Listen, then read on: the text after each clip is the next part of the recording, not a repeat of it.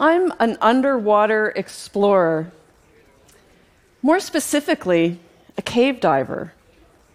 I wanted to be an astronaut when I was a little kid, but growing up in Canada as a young girl, that wasn't really available to me.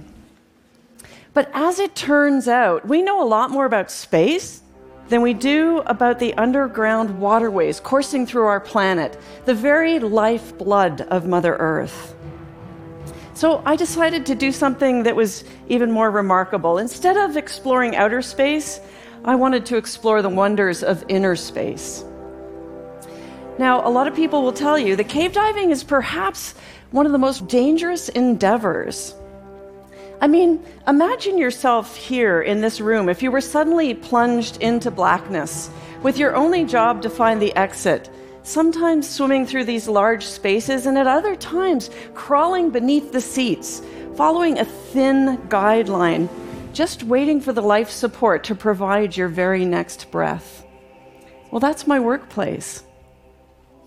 But what I want to teach you today is that our world is not one big solid rock, it's a whole lot more like a sponge.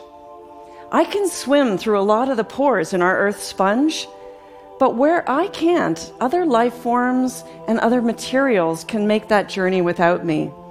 And my voice is the one that's going to teach you about the inside of Mother Earth. There was no guidebook available to me when I decided to be the first person to cave dive inside Antarctic icebergs. In 2000, this was the largest moving object on the planet. It calved off the Ross Ice Shelf, and we went down there to explore ice edge ecology and search for life forms beneath the ice we use a technology called rebreathers. It's an awful lot like the same technology that's used for spacewalks.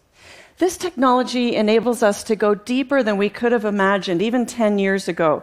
We use exotic gases, and we can make missions even up to 20 hours long underwater. I work with biologists it turns out that caves are repositories of amazing life forms, species that we'd never knew existed before. Many of these life forms live in unusual ways. They have no pigment and no eyes in many cases. And these animals are also extremely long lived. In fact, animals swimming in these caves today are identical in the fossil record that predates the extinction of the dinosaurs. So imagine that. These are like little swimming dinosaurs. What can they teach us about evolution and survival? When we look at an animal like this remipede swimming in the jar, he has giant fangs with venom. He can actually attack something 40 times his size and kill it. If he were the size of a cat, he'd be the most dangerous thing on our planet. And these animals live in remarkably beautiful places, and in some cases, caves like this that are very young. Yet the animals are ancient. How did they get there? I also work with physicists, and they're interested oftentimes in global climate change. They could take rocks within the caves and they can slice them and look at the layers within the rocks, much like the rings of a tree. And they can count back in history and learn about the climate on our planet at very different times. The red that you see in this photograph is actually dust from the Sahara Desert. So it's been picked up by wind, blown across the Atlantic Ocean. It's rained down, in this case, on the island of Abaco in the Bahamas. It soaks in through the ground and deposits itself in the rocks within these caves. And when we look back in the layers of these rocks, we can find times when the climate was very, very dry on Earth. And we can go back many hundreds of thousands of years. Paleoclimatologists are also interested in where the sea level stands were at other times on Earth. Here in Bermuda, my team and I embarked on the deepest manned dives ever conducted in the region.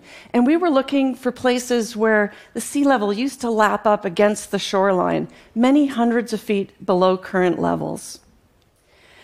I also get to work with paleontologists and archaeologists.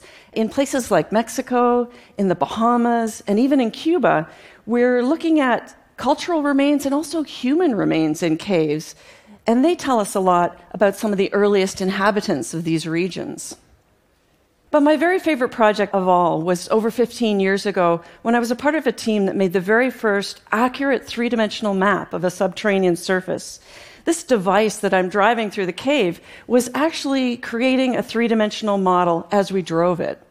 We also used ultra low frequency radio to broadcast back to the surface our exact position within the cave. So I swim under houses and businesses and bowling alleys and golf courses and even under a Sonny's barbecue restaurant. Pretty remarkable. And what that taught me was that everything we do on the surface of our earth will be returned to us to drink. Our water planet is not just rivers, lakes, and oceans, but it's this vast network of groundwater that knits us all together. It's a shared resource from which we all drink. And when we can understand our human connections with our groundwater and all of our water resources on this planet, then we'll be working on the problem that's probably the most important issue of this century. So, I never got to be that astronaut that I always wanted to be, but this mapping device designed by Dr. Bill Stone will be. It's actually morphed. It's now a self swimming, autonomous robot, artificially intelligent, and its ultimate goal is to go to Jupiter's moon Europa and explore oceans beneath the frozen surface of that body. And that's pretty amazing.